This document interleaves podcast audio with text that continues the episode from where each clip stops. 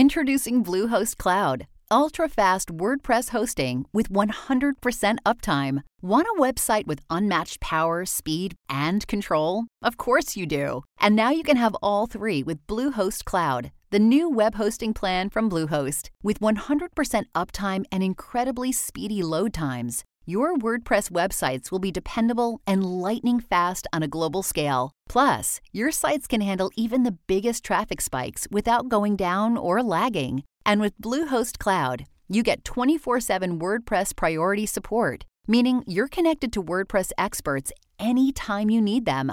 Not to mention, you automatically get daily backups and world-class security. So, what are you waiting for? Get Bluehost Cloud today by visiting Bluehost.com. That's Bluehost.com.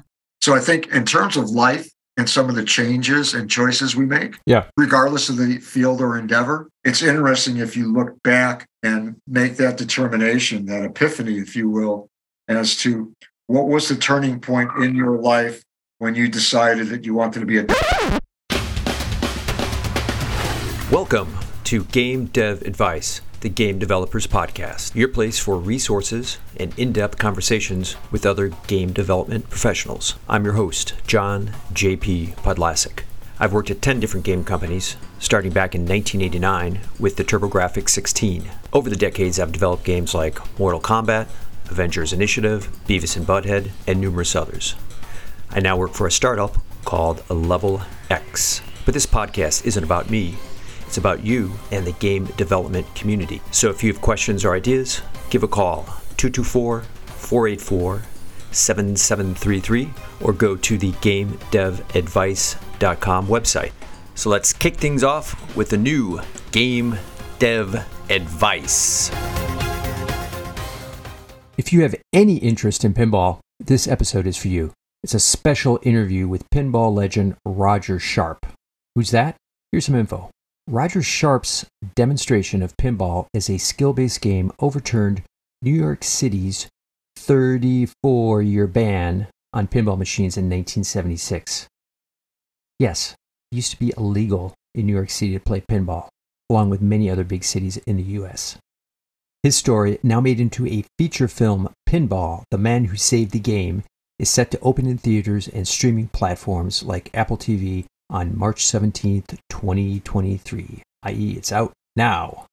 Roger's also the former director of marketing and licensing at Williams Bally Midway, along with being a pinball historian, a player, and former pinball designer at Stern, Williams, and Gameplan. I know I say this often, but this is really a special episode, especially when you consider the historical significance of what he did in the pinball industry. Enjoy. Hey, Roger, how's it going? It is going. And yourself, sir? I am doing well. Staying warm, getting a little bit of snow here. So what part of the world are you calling in from tonight? North of suburbs outside of Chicago. The wonderful snow-covered plains of Arlington Heights, Illinois. We've gotten hammered a little bit and still are getting it. So why don't you tell me about your current role right now? Consulting with a number of clients. Okay. I've had my own company for a number of years, Sharpe Communications, a creative services agency. Mm-hmm. We have done promotions, marketing, advertising, product design, development, admittedly brand licensing, which I think for a vast majority of folks know me for that role. Right. And I have been doing it as a side venture over many years. And finally, the last, I guess, 3.5 years, it's been full time, and for some reason, people keep on reaching out, asking for my services, and so that's what's taken up my time. Okay, and that's how I know you from brand, because we worked together. Was it 2 or 3 names ago? WMS Gaming, which became Scientific Games Gaming, which became Light and Wonder Magic, whatever their name is right now. But yeah, we used to have those licensing meetings. I remember going to that big conference room. You're like, hey, we got the Godfather. What are we going to, and all that kind of stuff. But that's how we know each other. So yeah, licensing was always a big deal. So can you tell me about the new movie, Pinball: The Man Who Saved the Game? Very excited about this. Yeah, it's crazy. Yeah, it's very cool. I'm excited about the trailer. I'm going to put it in the show notes. So please share. Well, no, I mean, when you do something at a particular stage in life, depending on who you are and what it is that you have, you know, worked on or achieved. From my standpoint, it really wasn't anything that I thought would have, I guess, endurance. I've joked that, you know, I've thought of myself as a historical footnote when it comes to the world of pinball machines. Yeah. Having testified in New York City, which is the crux of this movie, to help legalize pinball and turn over a law that had been on the books for 35 years, but also the genesis for a pinball book that I worked on, E.P. Dutton as the publisher, which came out in 1977. Okay. So the fact that both of those events in my life somewhat parallel each other, suddenly out of the blue, in February of 2020, I wound up receiving this random email, and Meredith and Austin Brad, two brothers, were looking at a project to work on. They had just finished a short film with MPI, the Moving Picture Institute, being the production company. And MPI is a production company as well as a talent incubator. Marvelous organization. Anyway, they had reached out and asked if anybody ever done a movie about me. And we wound up getting on a call, exchange a couple of emails.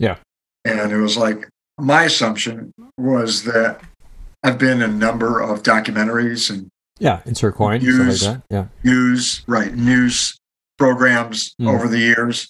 So it was like, you know, I guess these folks are calling, seeing if they want to do something where I'll give you some time, and then you're going to go around and finish your film talking to other people. It's like, no. We actually want to do a movie about you. And it was... Was is los? What? Yeah. Seriously? Really? Yeah. Who cares? And we started talking, and wound up putting me in touch with the folks at MPI, who were going to be backing the project. And I didn't really take it seriously in the beginning. And as things progressed and went through contracts with my attorney and theirs to solidify everything. Right.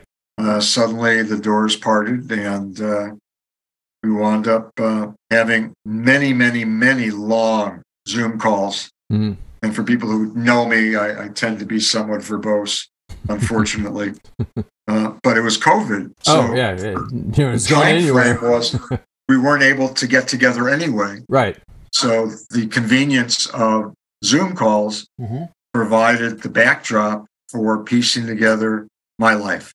And effectively, the movie focuses on a specific period in my life. It's not just pinball, although pinball is a core and central theme. Yeah. It tends to focus as well on the relationship with my wife, Ellen, and her son, and the relationship that we created and evolved with. Yeah. So it's a little slice of life and history. So that is what's going on with Pinball, The Man Who Saved the Game, and March 17th.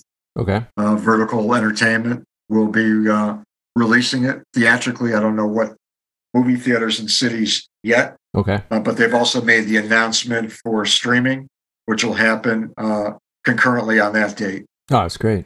So if you can't make the theater, you have streaming options and stuff. Yep.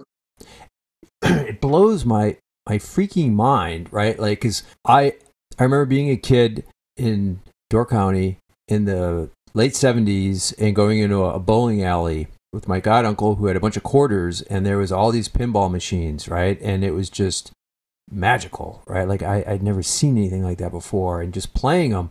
And the fact that pinballs were illegal, right? Probably just a few years earlier, right? This was like late 78, 79, maybe 80, 79. Yep. The fact it was illegal, it's just surreal. And you tell people this now, and they look at you like you have three heads, right? So, I mean, that is just, it's just wild to think about that, and how things have changed, and because of a lot of you, right? I mean, you showed them like this is not a game of chance; it's a game of skill, and that is that's just huge. Which is we've had a number of film festivals, and we've won some awards, which I think is really marvelous. Have a phenomenal cast We can touch upon that later, but you know, I grew up on the south side of Chicago, and other than a side visit, which I actually have in my pinball book, only time I really encountered and played pinball was when we went downstate to visit my sister. It was a Mom's Day weekend or whatever else, and we're sitting around talking. I could care less what was going on with the sorority, and there's an age difference between myself and my sister, so I'm much younger. And it was like, you know, let me have a dime, I think, back then. And I will play, you know, pinball while you guys catch up. And I really didn't discover pinball until I went to college at the University of Wisconsin, where there were pinball machines. And after graduation, I moved to New York to begin a career in advertising. Again, just as a side frame to it all. And there was no pinball machines in New York. But I found some, and there was this, you know, ignorance to feast, to famine, and the desire, because I found myself in a position at Gentleman's Quarterly to actually write an article. And the premise and purpose and motivation was, if I can write an article, I'll meet some people, and I'll find out how I can buy my own game. And the net result of that was a situation of going to the New York Public Library. This is 1974. Wow. And there were no books on the subject. Really? And I didn't know that pinball was illegal until I did a little bit more research. And I made a comment to the editor that, you know, that piece I was going to be writing about pinball going to take a little bit longer. There's no books on the subject. There was no reference that I could use. He said, well, you think you know so much. Why don't you write a book? And suddenly the outreach that I had been doing was, I'm doing research for an article in GQ and maybe a book. And then suddenly, you know, there was a book contract, and the process began. And 3 years later, traveling around the country and Europe with an incredibly talented, gifted photographer by the name of James Hamilton. The book came out to great praise. And as I said, just kind of take it in stride. The Amusement Association of New York reached out and asked if I would be willing to testify in New York to help legalize pinball, overturn the ban, demonstrate that the game was a game of skill. And lo and behold, you know, all those pieces kind of fell into place. So the fact, and I've said this before in other circumstances, if I had grown up, I suppose, in a different place, the pinball would have been accessible. I probably would have never thought twice about it. The fact that it wasn't, and the fact that it just instantaneously captivated me when I was in college, suddenly was an appropriate point in time to say, maybe I can get my own game. And all of the rest of it kind of unfolds accordingly. So I think in terms of life and some of the changes and choices we make, regardless of the field or endeavor, it's interesting if you look back and make that determination, that epiphany, if you will, as to what was the turning point in your life when you decided that you wanted to be a doctor? What was the turning point when you decided that maybe you had enough skills to be a professional athlete? To be a ballerina, to be a professor of history. I mean, any endeavor, there had to be some turning point at some moment in time. Whether it was, well, I come from a long line of attorneys. It was my father and my grandfather, I was pushed into and it. My grandfather before him. I mean, there has to be some determining factor as to why we go into plumbing, why we go in to become an electrician, whatever it is, whatever that fascination is, whatever that motivation might be. So I tend to kind of universalize my experience in a way that hopefully applies to each and every person who's out there. There is that tipping point, or that thing that kind of pushes you. And, you know, I think back to my life, and I don't even remember it, but I remember telling somebody, and someone told me that I told my mom that, and I don't remember it, but I used to go to the machine, which was an arcade, and I remember, like, I'm going to make video games someday. And I literally don't remember that. And somebody told me that years later, and I'm like, shit, did I say that? Right? And it was just like, there was something that just snapped and triggered, and I said that, and it's like, I set that course whether I knew it or not, and then studied art in college, and then this, that, and the other, and 30-some years later, I am. But, yeah, you think about those decisions and those forks in the road and how things can change, and, you know, the rest of your life can be different now. So, yeah, it's oh, no, crazy. Definitely. Look, when I was in college, my career path was kind of open-ended, mm-hmm. and I wound up taking a course at the University of Wisconsin, the School of Journalism, on advertising. Right. And the professor was Ivan Preston, and I just fell in love with it. I didn't know anything about it. I took all the courses that he was teaching, and lo and behold, that became the first career that I had, was in advertising as a copywriter and an account exec. Won some awards. Great. But I knew I wanted to do writing, mm-hmm. but you know, I had not really thought it through. So to the point that you're saying, in terms of, you know, I'm going to do video games someday. Yeah. I think that sometimes, you know, when we least expect it, unless we are, I don't know, really locked and loaded. And I think for those people who are, God bless them. Yeah. Right. To kind of know what they want to know. Clarity, right. My son always wanted to be an accountant. Mm-hmm. There was no ifs, ands, or buts. He's the CFO now of the leading video game company out there called Raw Thrills for coin-operated video games. With Jarvis and the crew. Working with Eugene Jarvis and Andy Eloff and the rest of the very talented, creative group. Mm-hmm. But, you know, I won't say that it was myopic vision, mm-hmm. but he just knew that's what I want. That's what's going to fulfill me. Yeah. And I think that that's marvelous when you can find a path that you call your own, or in my case, when you stumble on a path and suddenly it defines itself for you. Uh-huh. Yeah, it reveals itself, and then you just follow it. You know, that's exciting. So what advice would you give someone looking to get their first job now in pinball, right? Like all these years later, and how the industry's changed and consolidated and expanded and contracted. And we all know Stern is the epicenter, right? They're awesome. Our friends work there. But like, what are your thoughts? Well, I mean, currently, and yes, Stern is the gold standard for everyone. Mm-hmm. You know, people have said, you know, I'm the man who saved pinball.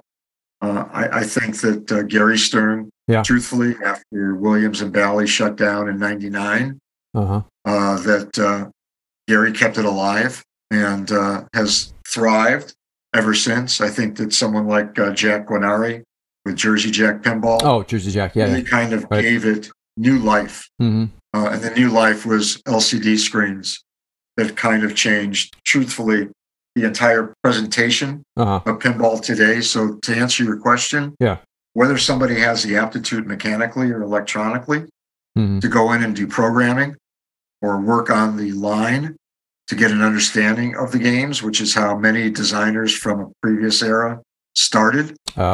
Steve Ritchie being one.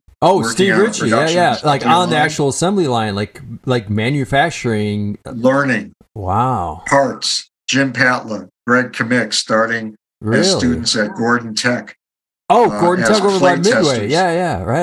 As play testers for Bally. Wow.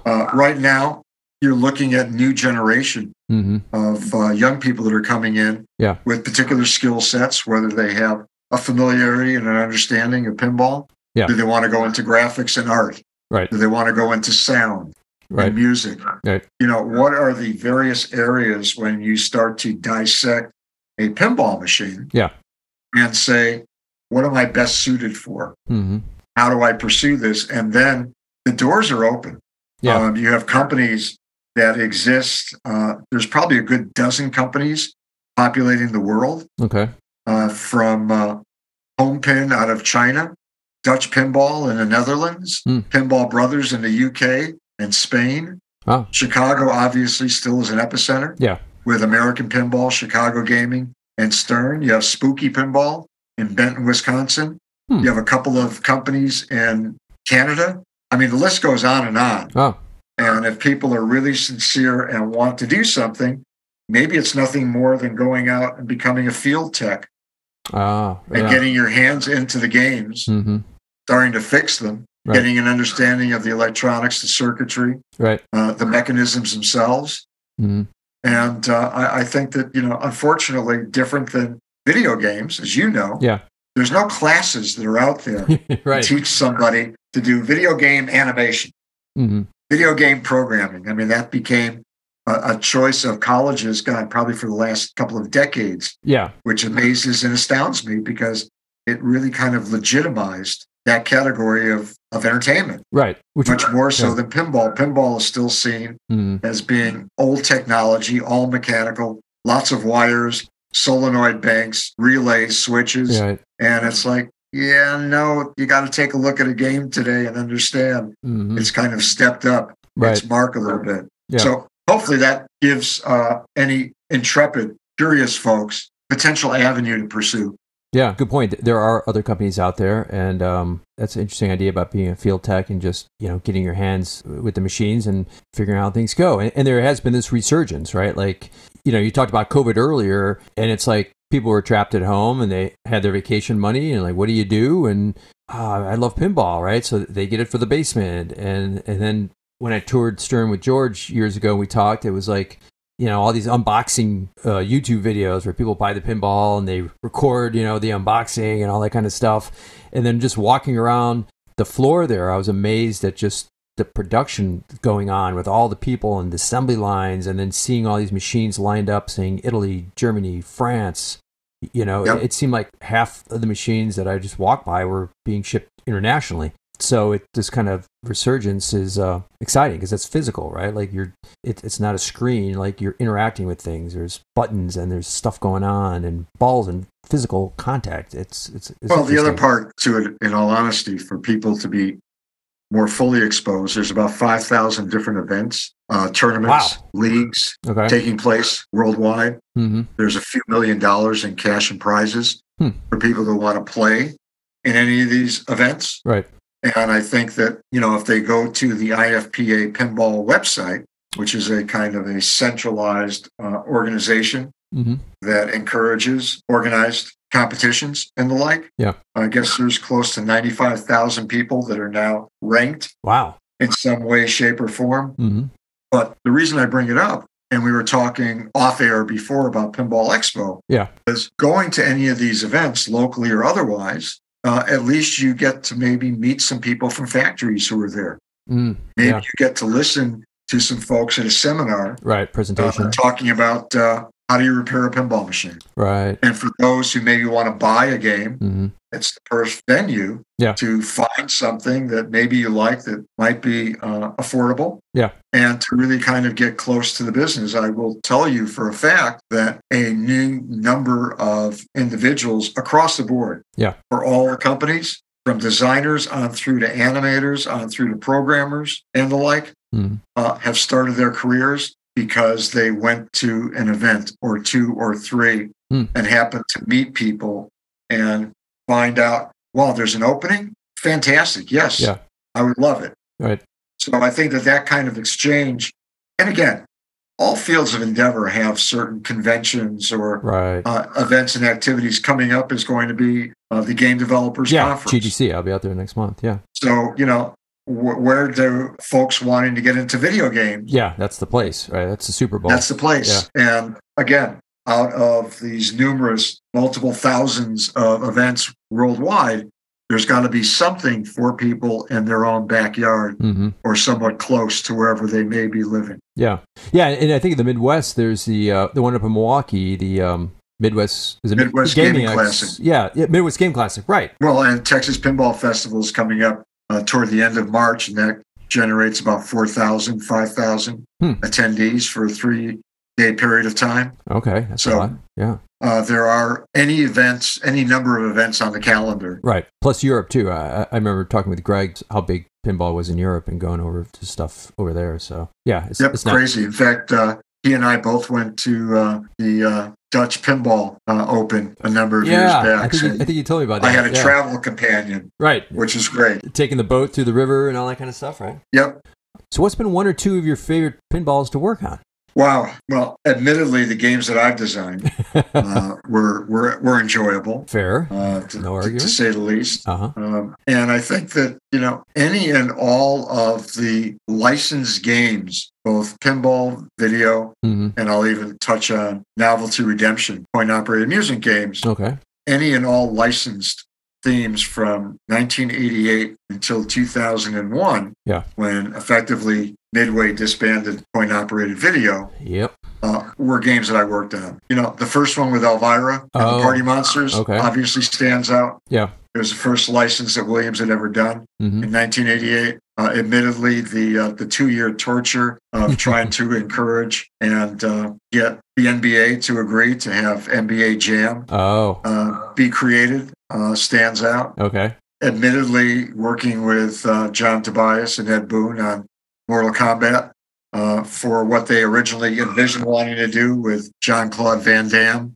Right. And then steering it into a different direction, and more importantly, being the forefront of creating a merchandising and licensing program, which embraced a couple of feature films, obviously the video games with Acclaim, and, you know, really kind of bringing a franchise to life. So, you know, those are some of the things that come to mind.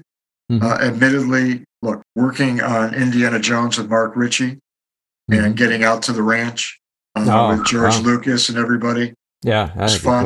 Cool. Doing it again with episode one, despite the results of that movie and the results of that game, Jar Jar? Was equally enchanting. But, you know, Terminator 2 and working with Jim Cameron. And, you know, that's cool. That and the late Stan Winston. That was a wonderful experience with Steve and then Jack Hager and George Petro, Steve Ritchie. So, yeah, I mean, the list kind of goes on and on. Were their favorites that I had personally? Yeah, you know, it's kind of like asking Sophie's Choice, you know, which one are you willing to save? And I think that the life experience that I had, and it became and has become a lasting legacy of my life. My favorites are absolutely the games that I worked on, but also being able to help bring to life the vision of other creative people, yourself included, to say, all right, Arctic Thunder, are we going to work with Bombardier? Let me go up to Montreal, meet with them, and let's see if we can use their snowmobiles. It was things like that, even incidentally, that gave me joy to be able to come back and say, all right, guys, guess what? This is what we were able to do. And I remember Brian coming out with me on one of the trips and looking at all the bikes so that he had a better understanding. I was just being the front person, the creative liaison. Say yes, if you want to do this, I can get the deal done. No, that's exciting. Cool. And then I'm even thinking about, you know, MK and Ed. Like Ed had programmed pinballs and Mike back in the day too, right? So you know, there was that legacy. It wasn't a foreign concept, right? They had made pinballs and transitioned to video, because there was that whole period where it was people making pinball, people went to video, and then you know some people. Well, you even mentioned Brian Eddy before. Brian started in video and then switched over with the Shadow. Being his first pinball, and again, based on a license, and then, you know, stepping up and creating a couple of landmark games with Medieval Madness. Medieval Madness, and, that's what I was thinking. That's like Attack from Mars. Right. Those are just considered classics, right? That Medieval Madness, that's one of the gold standards. And yeah, I remember being at Brian's basement and just, he had all the machines chronological, probably like you do, right? Like everyone he worked on. And I was just like, damn, this is a hell of a basement. Well, and now his son is involved in the business as well. He works at Stern, So there you go. It's a second generation already. Yeah. So what are you curious about right now in the industry? Anything sticking out or interesting to you? I think that what I found fascinating through COVID, you kind of touched upon it earlier. Admittedly, a lot of businesses, at least in the entertainment world, movie theaters and freestanding locations suffered. They had to close their doors. What was fascinating to me was many of the game rooms that existed out there, or businesses which had games as an adjunct to their day-to-day operations, started selling or renting their equipment. So to your point, with somebody wanting to have their own pinball machine, hi, I'm stuck in COVID. Well, let me go down to James Arcade and see if I can pick up that wonderful Earthshaker pinball machine I really like, and maybe they'll let me buy it or rent it. So at least there was revenue that was coming into some of those places. And I think what wound up happening, if you take a look at it, is that it set up a situation where fully about 90% of production when it was happening, piecemeal at best, Yeah. Because of the 2-year dormancy period, suddenly was focused on private home sales. Mm. It's now kind of shifted in balance to commercial locations, barcades, which have emerged, and other freestanding family entertainment centers, or places like Dave and Buster's and the like. Yeah. What I see going forward is that the community, specifically for pinball machines, is going to continue to grow. I touched upon IFPA, the International Flipper Pinball Association.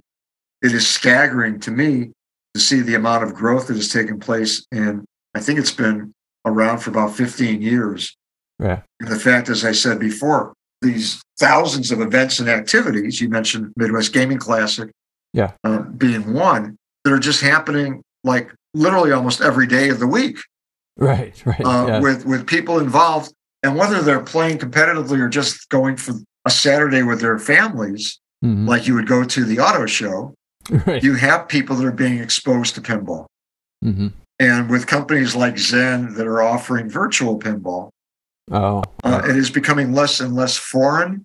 And I think the one thing that really stands out, admittedly, and you're close enough to it, the tactile nature of a physical pinball machine that you get to interact with. Right. There is nothing else that replicates that experience.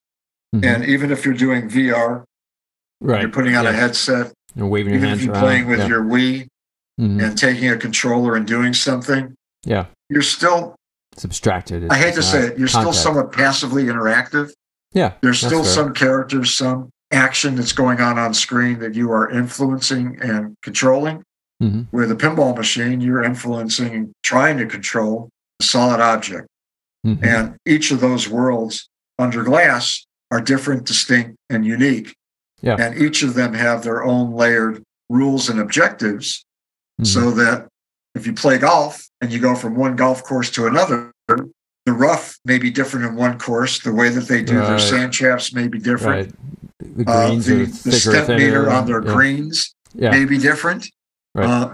No two golf courses, even ones that may exist on the same resort, where maybe they have two or three, all of those are going to be idiosyncratically slightly different, if not remarkably different. Yeah. And I think that with pinball, I guess what I see is this continuing evolution and discovery by the next generations. And there was a period of time, probably in the 70s, where there was a greater sense of being intimidated by a certain generation of people when it came to a pinball machine. I discovered that in working with movie studio executives and the like, where it's like, well, let's go play. And it's like, oh, no. I used to play. I can't play now. Oh. And the feeling was they didn't want to embarrass themselves. And it was come on. Right. I know what it feels like to get destroyed by an 8-year-old playing Mortal Kombat. I'm willing to do that. Hey, hope you're enjoying the show. If you are, please go to patreon.com/GameDevAdvice. We'd love to see if you can support the show and help new episodes keep coming out. That's patreon.com/GameDevAdvice. Thanks. Hi, I'm Daniel, founder of Pretty Litter. Cats and cat owners deserve better than any old-fashioned litter. That's why I teamed up with scientists and veterinarians to create Pretty Litter. Its innovative crystal formula has superior odor control and weighs up to 80% less than clay litter. Pretty Litter even monitors health by changing colors to help detect early signs of potential illness. It's the world's smartest kitty litter. Go to prettylitter.com and use code SPOTIFY for 20% off your first order and a free cat toy. Terms and conditions apply. See site for details. Yeah. And I think that has lessened in time. And I think that has actually, in all honesty, been a process that has been sped up because of COVID. Because now you're going out and you want to have those touch and feel experiences. Right. So whether you are going to some game emporium to play a sit-down video game, which is going to be a different experience than playing the one on your Xbox, the one on your PlayStation. Yeah, the socialization, that atmosphere, and I think that barcades have shown that is a wonderful way to meet folks. So I guess I am eternally, continually, surprisingly optimistic about the future of pinball, as well as the future of just gaming in general, that will not be as isolated. And I think what Stern has done and Scorbit has done is bring together the communities, because now with your phone, you can enter in on the Stern Connector Insider, and you can start posting your scores and comparing your scores against somebody playing the same game in Yugoslavia. So that community starts blending in much more so. Right. And I think that that is much healthier for pinball. Right. I think that for those people who thought there was going to be a demise because it was, oh, that's old tech. That's nostalgia. Right. You know, the old Oldsmobile commercial. It's not your father's Oldsmobile anymore for those people who may remember when there was a brand called Oldsmobile. Right. Well, guess what? 90s. This is not your father or grandfather's pinball machine anymore. No. This is something that's totally different. Right. I think with Stern, where they're connected, where you can play against someone in another location. So you have a ball, they have a ball, you have a ball. So it's not such a solitary thing, right? Like it's kind of cool, right? Like you can. Oh, yeah. I mean, there is cooperative play.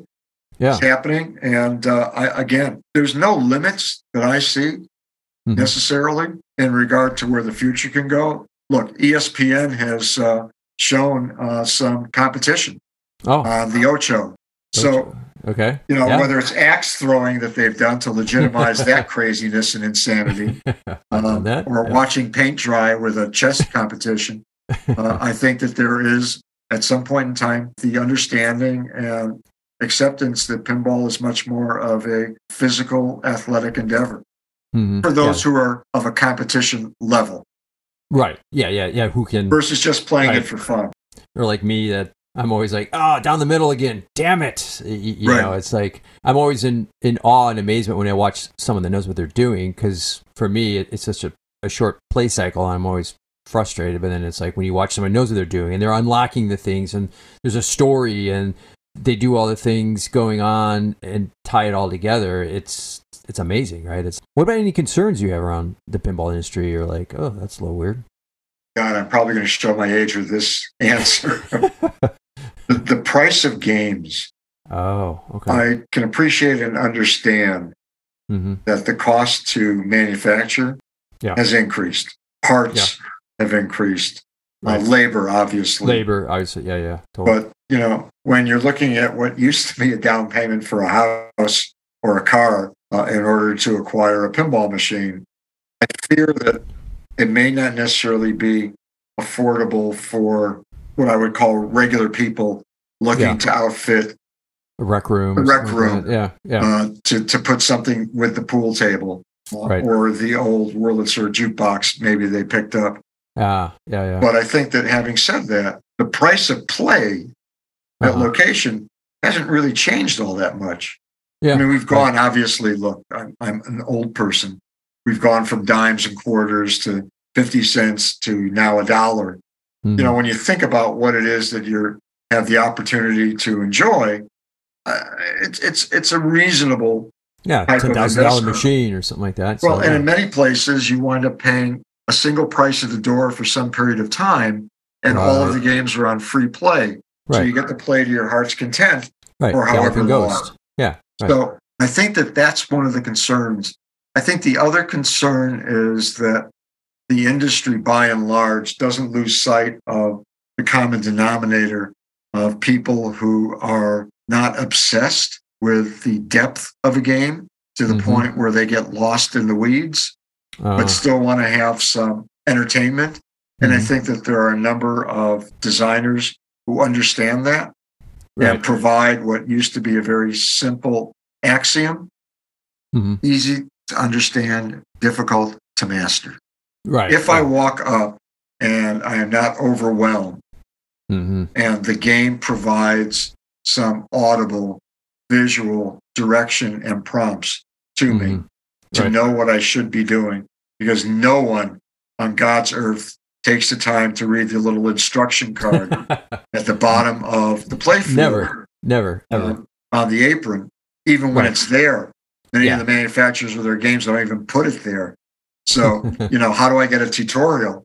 Right. So I think that that's my concern. My concern is that we keep that balance between folks who just want some fun leisure time entertainment right? Versus those folks who are in it to win it, yeah, in regard to a particular competition, right? Hardcore, yeah. And take it seriously and become, in quotes, pinball athletes, if you will. Yeah, running the circuit, right, and going from event to event. So, but otherwise, I think that, as I said, I think it's a brave new world each and every time, because the next generation is ready, willing, and capable, yeah, to embrace pinball. Yeah. Now it's just a question of giving them some fun experiences so that you are reinforcing that interest, that curiosity. Right. And yeah, a lot of times the licensing ties into that, right? You know, and you have different things. And oh, yeah, Godzilla, right? Like, I want to check that out. You know, licensing helps bring people in. And yeah, it's a way. Yeah, I mean, look, people. A license basically gets the first coin in. Yeah. After that, it's up to the game. Right. And that's a good point. They may not get the first coin in if you pick a license where people really don't care too much about it. Yeah. Oh, God, I hated that movie. I'm not going to play that game. So, you know, you have things where there's the checks and balances of how do I pick and choose, and something I lived with for, 14 years at Williams Bally Midway, Atari, where, had to be really, really as selective as possible. And sometimes we strayed a little bit far from the middle. Mm-hmm. And went to the edges where maybe there was much more of a niche type of IP versus those that were, absolutely universally enjoyable, recognizable. Mm-hmm. And back then, we had to take into account, especially for pinball, that a good 60 to 65% of our production was going internationally. Oh, so, right. Yeah, yeah. So that doesn't resonate international. Domestic, right. But it was like, does Germany like this? Will Hans Rosenzweig like this? Right, Nova? Right. So, do we get that blessing from DDA? Right. And France? Yeah. So, you wind up going through those complex decisions in regard to wanting to allow creative teams the ability to express themselves. Oh, that's fair. Here's a loaded question. What's a funny or odd story from working in the industry? Because I'm sure you have a Rolodex of ones to pull up. I do. I'm just wondering which are clean enough. Yeah, that's always the answer. Like, which is the NDA and which can I say? Right. Well, and which about people that are no longer with us versus some who still are. Right. I think, and it, literally, there is a part of it in the movie was my encounter with actually Gary Stern. Okay. At a New York distributor in 1975. Wow, back then Gary was there. Okay, wow. Yep, he had just started. All right. And they were showcasing at the distributor. The game had just come in, Big Ben.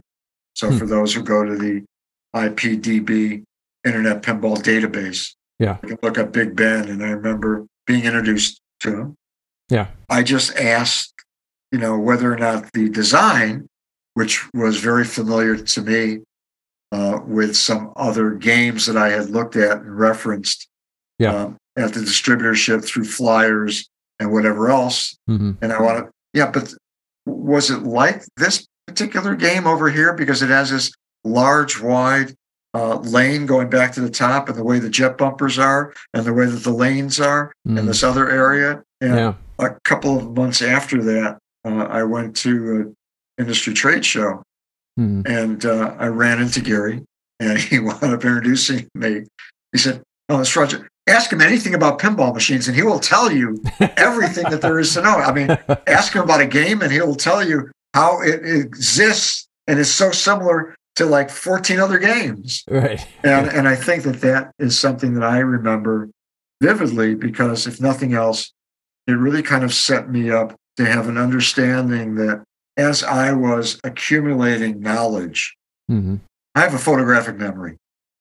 It's probably lessened a little bit now, but back then it was really precise. Yeah. And the fact of being able to absorb everything, I thought that I needed to be on the same level as everyone else. Okay. So that the observations that I was making, I just thought, well, of course they understand that that game is similar to that one, And it wasn't that at all. Right, because I see it. And so I guess people see it. Yeah. The cherry on top was finding out about Harry Williams.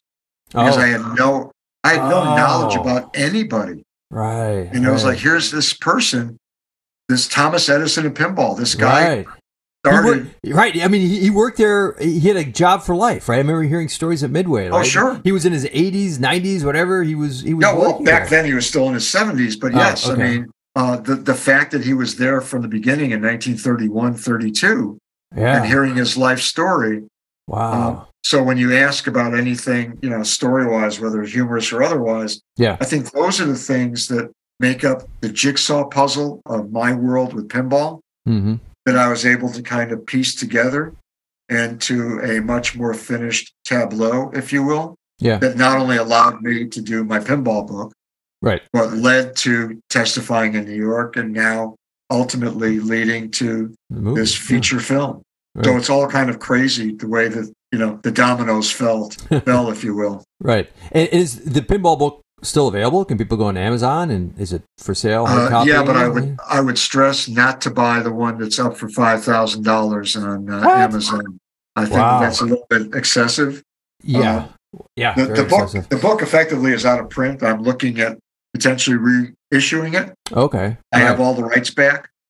Great, but there are copies that are available at a much more I think of a much more reasonable price. Right. Although there are others that are escalated.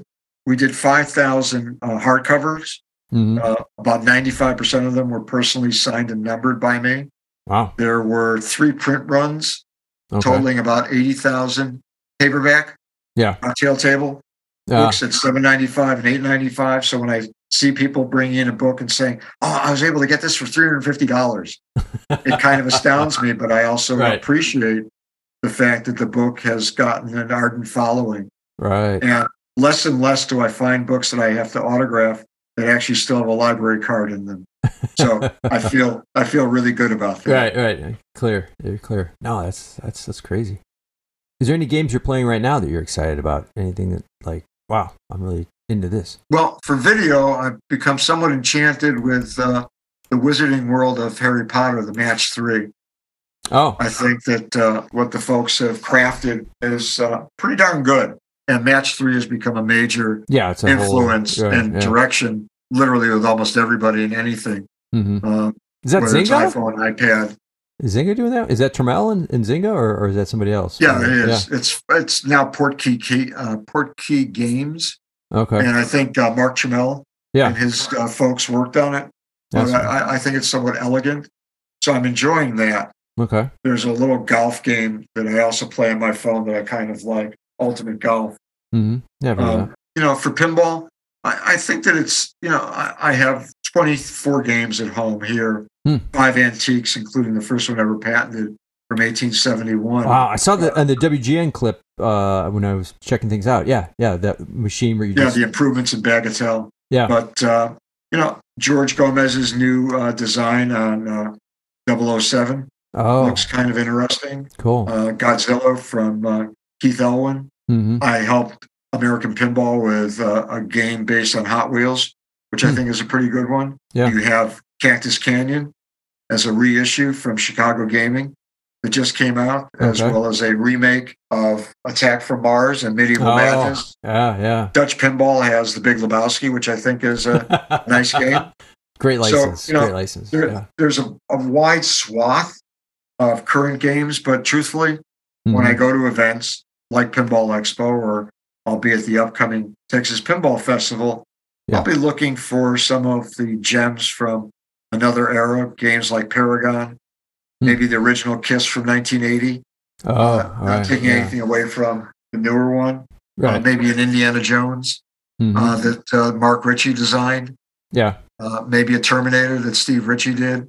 Yeah. So there are some favorites, and then I can look back and see, can I find some games from the 70s or 60s, which fortunately for the movie, because I wanted everything to be authentic and appropriate for the periods of time, was to actually locate some fabulous, wonderful games from the 60s and early 70s that populate the movie.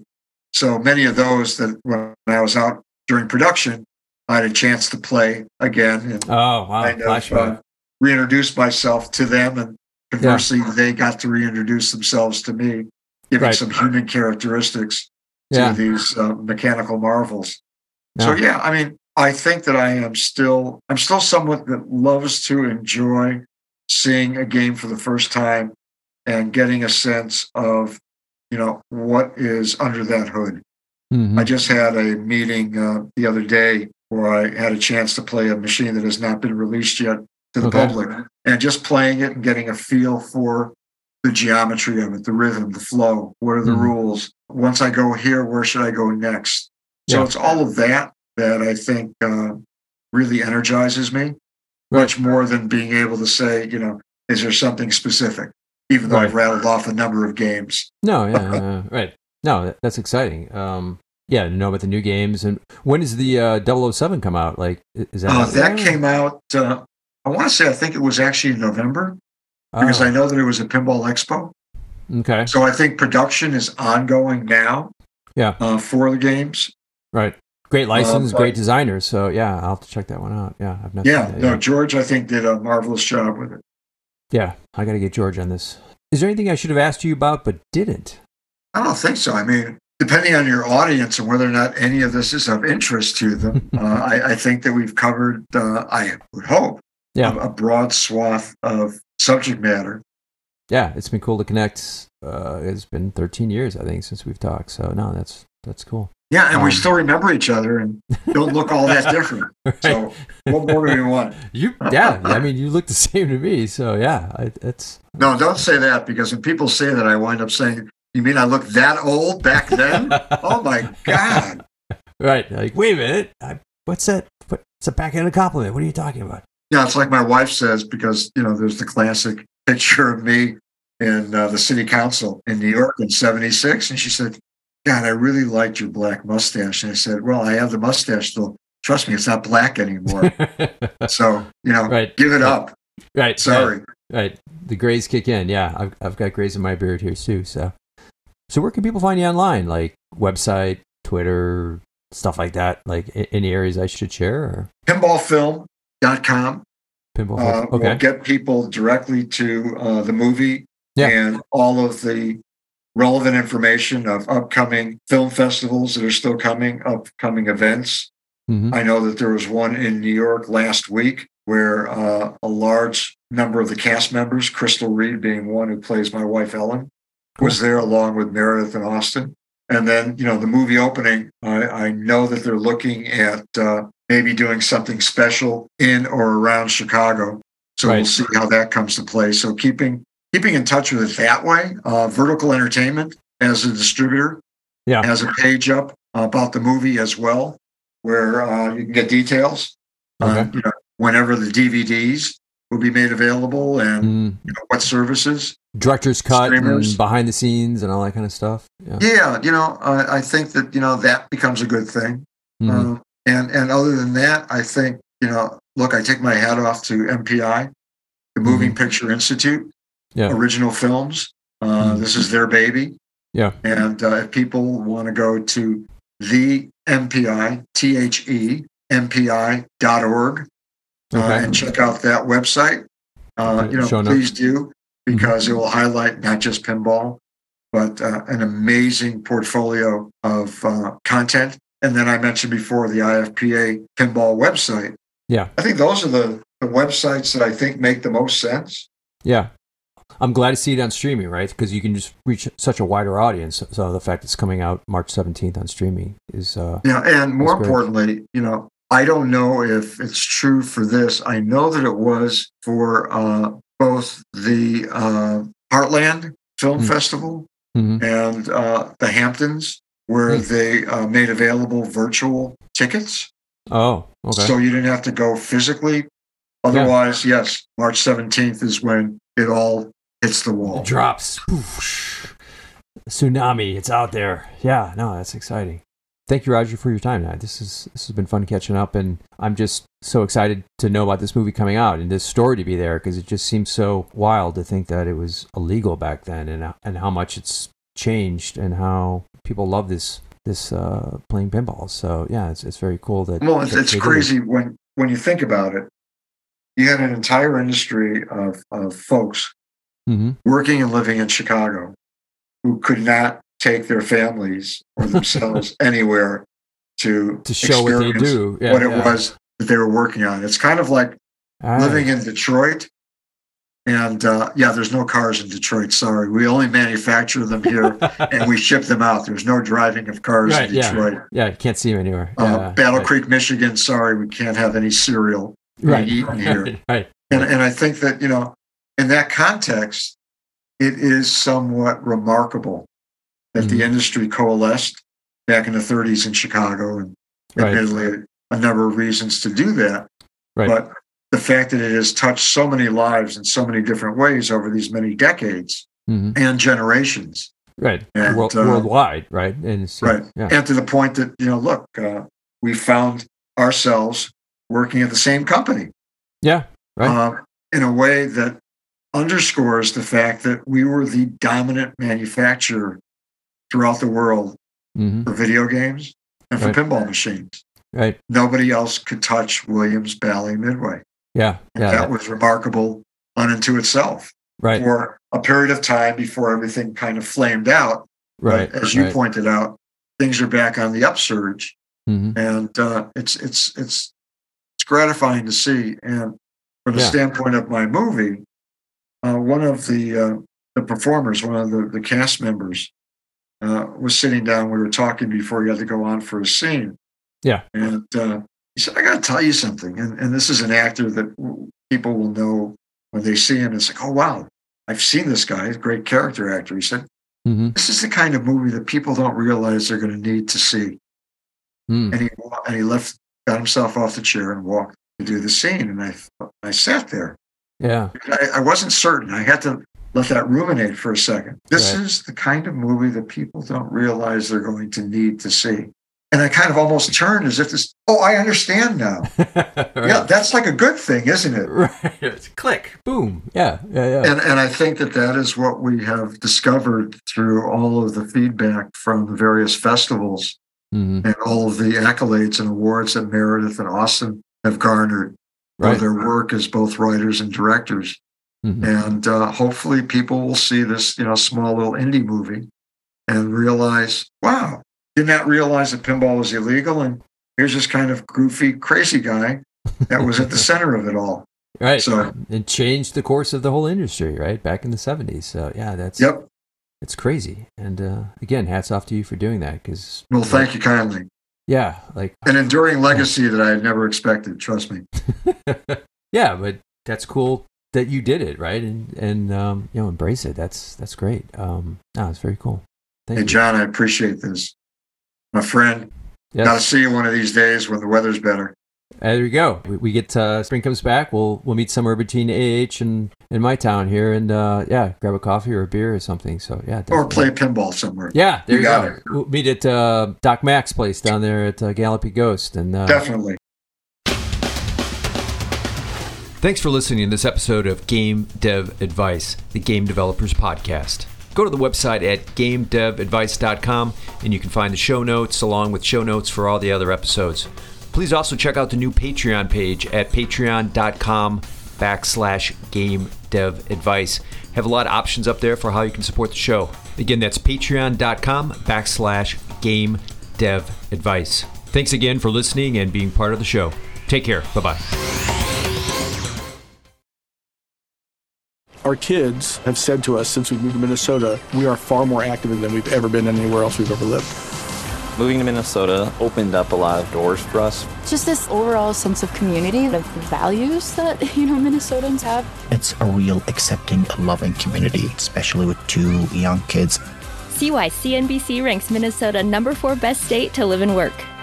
A great place to work, an even better place to live. ExploreMinnesota.com/live.